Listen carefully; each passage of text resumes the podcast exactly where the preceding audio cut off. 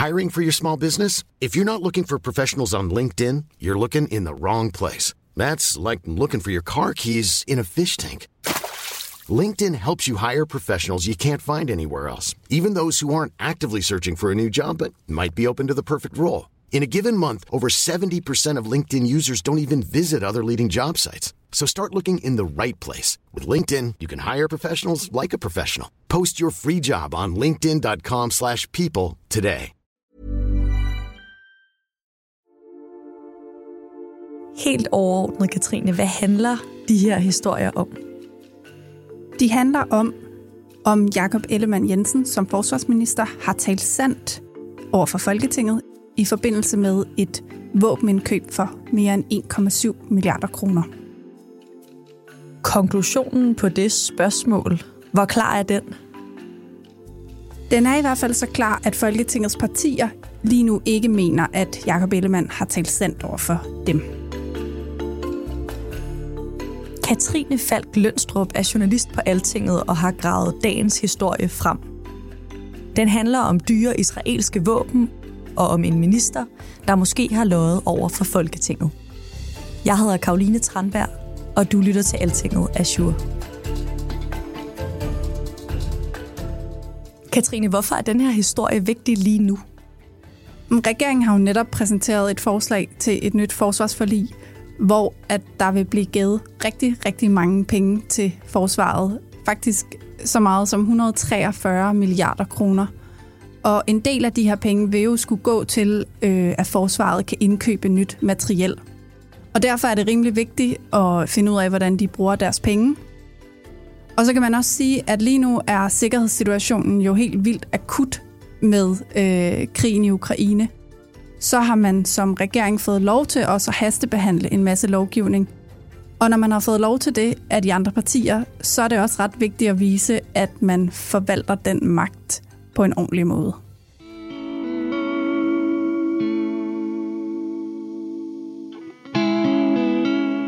Den her historie startede faktisk et helt andet sted tilbage i februar, da Jakob Ellemann øh, blev sygemeldt hvor at øh, vi ringede rundt til nogle, øh, nogle folketingspolitikere for at spørge om, hvordan arbejdsvilkårene i Folketinget egentlig var. Og der ringede jeg til Rasmus Jarlov fra Konservativ, som fortalte mig en ret vild historie.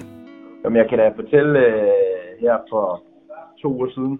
Han fortalte, at de i Finansudvalget havde fået to timer til at øh, hastebehandle et våbenindkøb for 1,7 milliarder kroner. Og hvis jeg ikke svarede inden for to timer, så ville jeg blive taget til indtægt for, at jeg stemte for. Så du skulle have en reaktion fra Rasmus Jarlov på Ellemands stressforløb? Lige netop. Og så fortæller han denne her historie som et eksempel på, hvor stærkt tingene skal gå i Folketinget, og hvor dårlige vilkår folketingspolitikerne nogle gange får for ligesom at kunne tage stilling til ret store sager. Og hvad gjorde du så, da du havde talt med Rasmus Jarlov i telefonen? Øh, jeg var ret øh, overrasket over øh, den her sag, og jeg ringede til øh, Andreas Krog, som er forsvarsredaktør her på Altinget, og spurgte ham, om, øh, om det her ikke var noget nyt. Og han, øh, han sagde, at øh, jo, det var det vist nok, og så gik vi ellers i gang med at grave og prøve at kortlægge hele det her forløb. Hvordan gik det egentlig til, da Danmark skulle anskaffe de her, øh, de her våben for 1,7 milliarder kroner? Og så skal vi tilbage til, at partier fra begge sider af Folketinget nu mener, at de er blevet vildledt og misinformeret af Venstres formand, Jakob Ellemann Jensen, da han som forsvarsminister i januar bad Folketinget om at hastebehandle våbenindkøb fra Israel. Vil du ikke fortælle, hvornår man første gang begyndte at tale om det her våbenindkøb?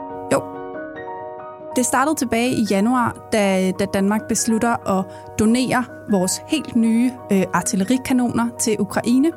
Det er noget artilleri, som Zelensky, præsident Zelensky selv har, øh, har spurgt om. Og det er noget artilleri, som Danmark faktisk slet ikke engang har modtaget endnu, men som vi har ventet rigtig, rigtig længe på.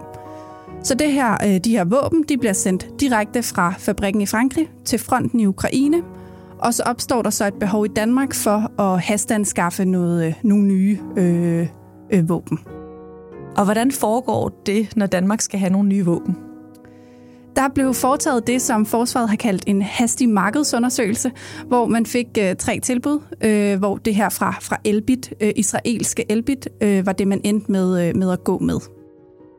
Allerede i, i 2015, der var forsvaret faktisk interesseret i at købe lige præcis det artilleri, som vi, vi nu har købt. Og dengang der blokerede radikale Venstre og SF for, at det blev øh, en realitet. Og det gjorde de, fordi Elbit er øh, en ret kontroversiel våbenproducent. De øh, producerer en del af det udstyr, der bliver brugt på Vestbreden og, og i Gaza.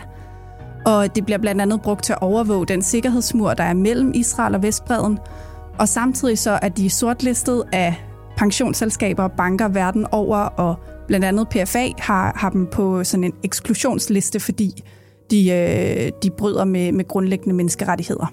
Der er nogen, der har en berøringsangst øh, i forhold til, at det her det er et øh, israelsk firma. Det har jeg ikke. Det har regeringen ikke. Jakob Ellemann var jo forsvarsminister på det tidspunkt af sygemeldt nu selvfølgelig, men øh, han indkaldte til et møde i forsvarsforligskredsen, hvor forsvaret var der og præsenterede de her tilbud, og det var her, man, man skulle tage stilling til, hvilket tilbud man, man ville gå med. Og øh, vi har ordfører, der allerede der fortæller, at, at på det her møde fik de at vide, at det hastede med at tage stilling, fordi Elbits tilbud udløb allerede øh, fem dage senere, den 31. januar.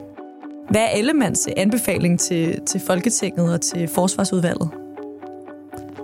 Øhm, det er faktisk viceforsvarschefen, der er der som repræsentant og fortæller om de her tilbud. Og der er den klare anbefaling, at man går med Elbit. Der var nogle ting om, øh, om pris og øh, leveringstid og, og nogle forskellige ting. Og det er så det, der bliver besluttet på det her møde i forsvarsforligskredsen. Det er sådan den politiske beslutning, der bliver truffet her. Det er faktisk allerede dagen efter, at øh, Finansudvalget modtager de her aktstykker. Øhm, og Finansudvalget er sådan et lidt særligt udvalg, fordi alt, hvad der ligesom bliver brugt penge på, skal bevilges. Det skal igennem Finansudvalget, og det er sådan et beslutningstagende udvalg, hvis man kan sige det sådan. Så de her aktstykker kommer ind, og, øh, og Finansudvalget får så en frist på to timer til at læse de her aktstykker, tage stilling, beslutte sig, vil de stemme for. Det er netop den dag, de her aktstykker kommer ind, at øh, Rasmus Jarlov er i Estland og Letland sammen med Jakob Ellemann. Der var jeg i øh, Letland sammen med Jakob Ellemann. Her var de afsted med de andre forsvarsordfører for at besøge de danske soldater i Estland og Letland. Og hvor han jo netop har fået øh, besked på at holde sin telefon slukket, fordi der kunne være risiko for, at russerne kunne aflytte eller hacke telefonerne. Så mens han har haft sin telefon slukket, så har han modtaget de her aktstykker, og dem når han jo så ikke at se, så hans øh, manglende svar bliver, øh, bliver tolket som et ja. Så er jeg lige blevet taget til indtægt for at stemme for noget i finansudvalget, som jeg ikke har fået læst. Ikke? Det bliver stemt igennem på det her møde, og øh, med et, et flertal, der består af, af regeringen, konservative, øh, SF, radikale venstre. Så faktisk også nogle af dem, der ellers var, var modstandere tilbage i 2015. Du taler med øh, nogle af finansordførende bagefter, som har været med til at stemme det her igennem. Hvad siger de om forløbet? Jeg talte især med Rasmus Jarlov og, og Pelle Dragsted, og de mente begge to, det var et fuldstændig håbløst og, og grotesk forløb, de var blevet, øh, blevet udsat for. Og de tvivlede også begge to på den forklaring, de fik for, hvorfor det ligesom hastede så meget, fordi de sagde, at øh, at Elbit jo nok ville vente på Danmark, også selvom der gik et par dage ekstra, fordi det trods alt var en ordre på, øh, på næsten 2 milliarder kroner. Katrine, det var jo i februar, at du og vores kollega Andreas Krog kunne skrive øh, de her historier og tegne den her tidslinje op. Nu er vi i maj, og der er kommet nye øh, vigtige dokumenter i den her sag. Vil du ikke fortælle, hvad det er for nogle dokumenter? Vi har fået en agtindsigt i det tilbud, som Elbit sendte til Danmark, og øh, vi har fundet ud af, at den her dato, der blev givet den 31. Øh, januar, det er i hvert fald ikke den dato, der står i tilbuddet fra Elbit. Der står derimod, at det først udløber den 30. juni. Det vil sige, at det faktisk slet ikke er udløbet endnu. Og da du fik den agtindsigt, hvad, hvad tænkte du så? Så tænkte jeg, at det i hvert fald ikke var det, som, øh, som partierne havde givet udtryk for over for mig, at det var den opfattelse, de havde.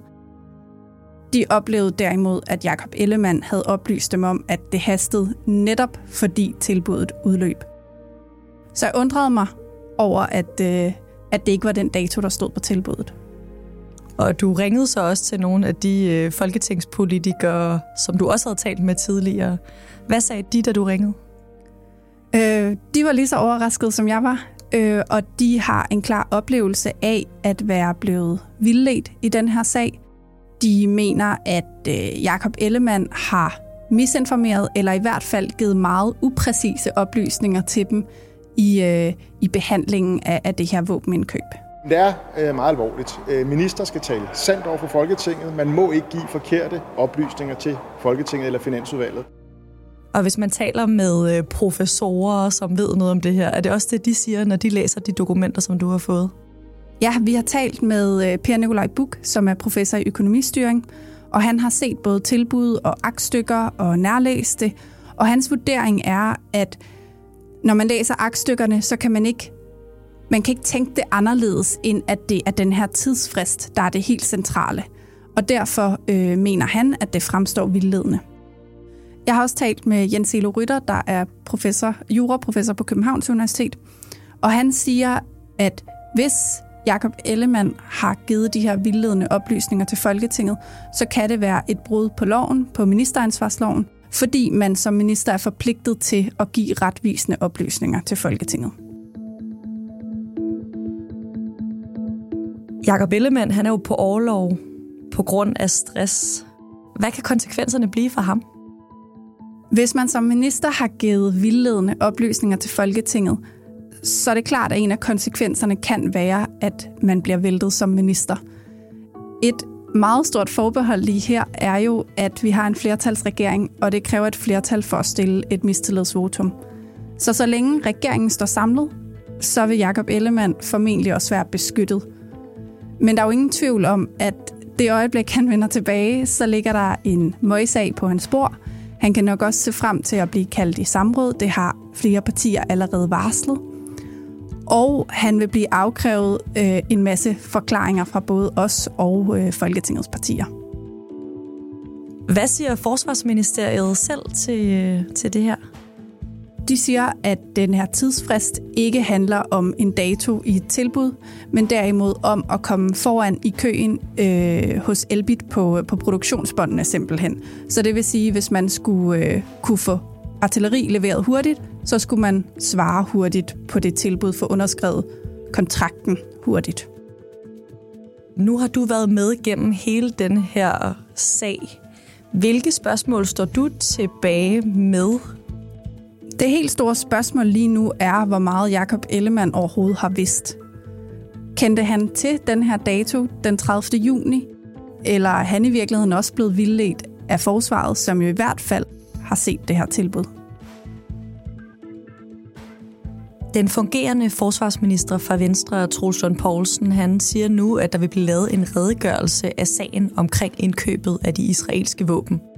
Altså jeg ser med, med, med alvor på den sag øh, i forhold til, øh, hvordan vi sikrer, at, at Folketingets Finansudvalg får øh, rigtige oplysninger. Og så derudover, så er der så rejst øh, nogle spørgsmål på baggrund af, af det, som alting har skrevet. Øh, og derfor har jeg også besluttet, at når jeg senere i dag mødes med forsvarsforligskredsen, at så vil jeg fortælle dem, at jeg nu vil bede om at få en redegørelse, så vi får beskrevet hele forløbet.